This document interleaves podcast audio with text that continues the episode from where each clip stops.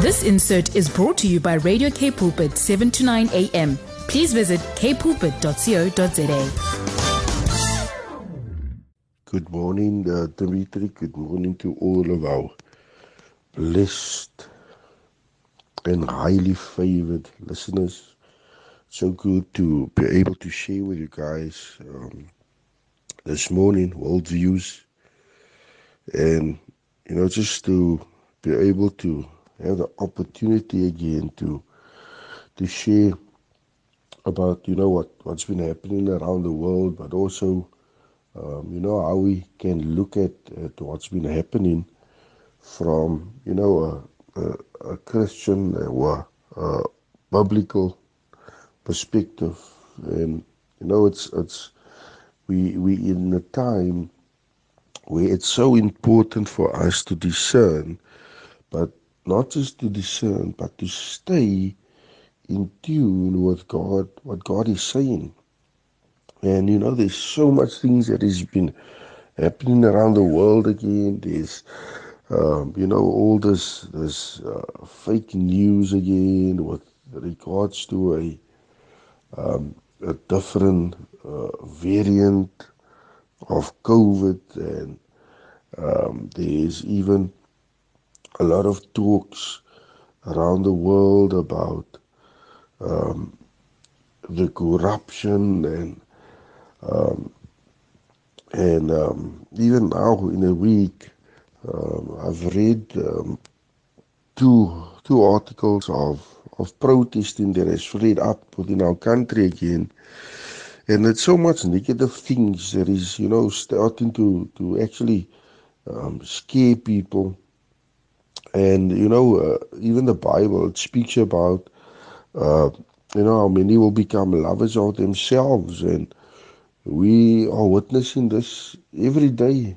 And the Holy Spirit, you know, actually said to me that we, you know, have um, last year we entered into a season where there was a great um, falling away, and even now we will be still be going through um, a season of testing, um, and I realize that it's it's only our relationship with God that will keep us, and. Uh, you know, to remind us, it's it's about us also going into, um, you know, that secret place and spending time with Him, and how important is a secret place? You know, as as a people, do we still go into our secret place?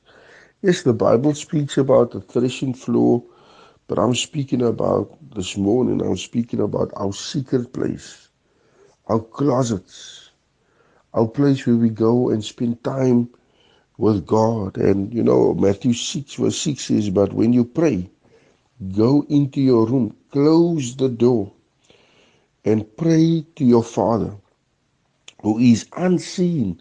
Then your Father who sees what is done in secret will reward you. Not what is done in the open or in the public, but what is done in secret will reward you. You know, yesterday there was um, one of the, the one of my friends uh, found out that we just finished the, the school show run where we, um, you know, buy every year we buy, um, you know, um, those that is less fortunate we buy um, the kids school shoes and we just as a as a way to encourage them to go back uh, to school. And one of my friends she she donated towards us but after that she sent me a message saying please Kurt please do not uh, share this with anyone. Let's keep it between ourselves because the she has this understanding that whatever we do in secret God will reward us uh, in the open so I was reminded so much about about this scripture and you know, when I speak to to to to many people, I notice that you know there's there's even a trend uh, where many have neglected the secret place. Where many do not hear God's voice, and it's simply because there is too much voices spin into our ear gates. And you know, there is so much noise in the in the atmosphere uh, that we cannot discern anymore, and we have allowed the enemy to lead us astray. And even those that that are true to the call of God that have come, they've come under so much persecution. And in this time, they have been accused, they've been called many things. But let me be the first to say to you, my brother and my sister, we need to remain steadfast. When the trials comes, that is when, that is what we do. That is what we do in the secret place that will determine the outcome of the fight. You know, the Bible says when the enemy comes in like a flood, God will raise up a standard against him. He will raise up a standard against him. And I believe it is in our secret place where God will raise a standard. I want to say that in the times that, you know, we, we face challenges, when the pressure comes, that is when our true human nature will be revealed. But if we spend more time in that secret place, we will not be moved by the flesh, but by the Spirit. According to Psalms 139, verse 15, uh, the Bible says, My frame was not hidden from you when I was made in the secret place, when I was woven together in the depths of the earth. And I love the scripture because it speaks about how we were in our mother's wombs, when we were, um, you know, in that secret place where we were being formed, where we were being protected, where we were loved. And, you know, this is the secret place God is reminding us about. Because in that secret place, we enter into His presence, we meet with Him. And that is where many deep things takes place.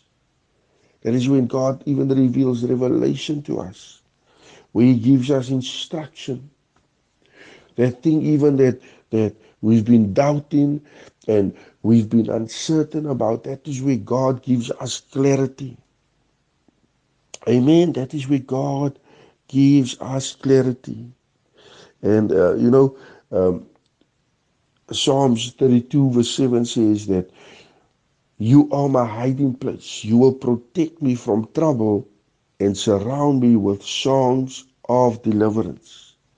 Was it not in the secret place where Moses experienced the glory of God, where, where, where God hid him, where God hid Moses in the cleft of the rock. It was a place of encounter. It was a place where God passed by and when Moses came down from that secret place, the glory of God was upon him. You know, um, our listeners, want to say to you, the secret place is a place where we can abide in. Where we can abide in who God is.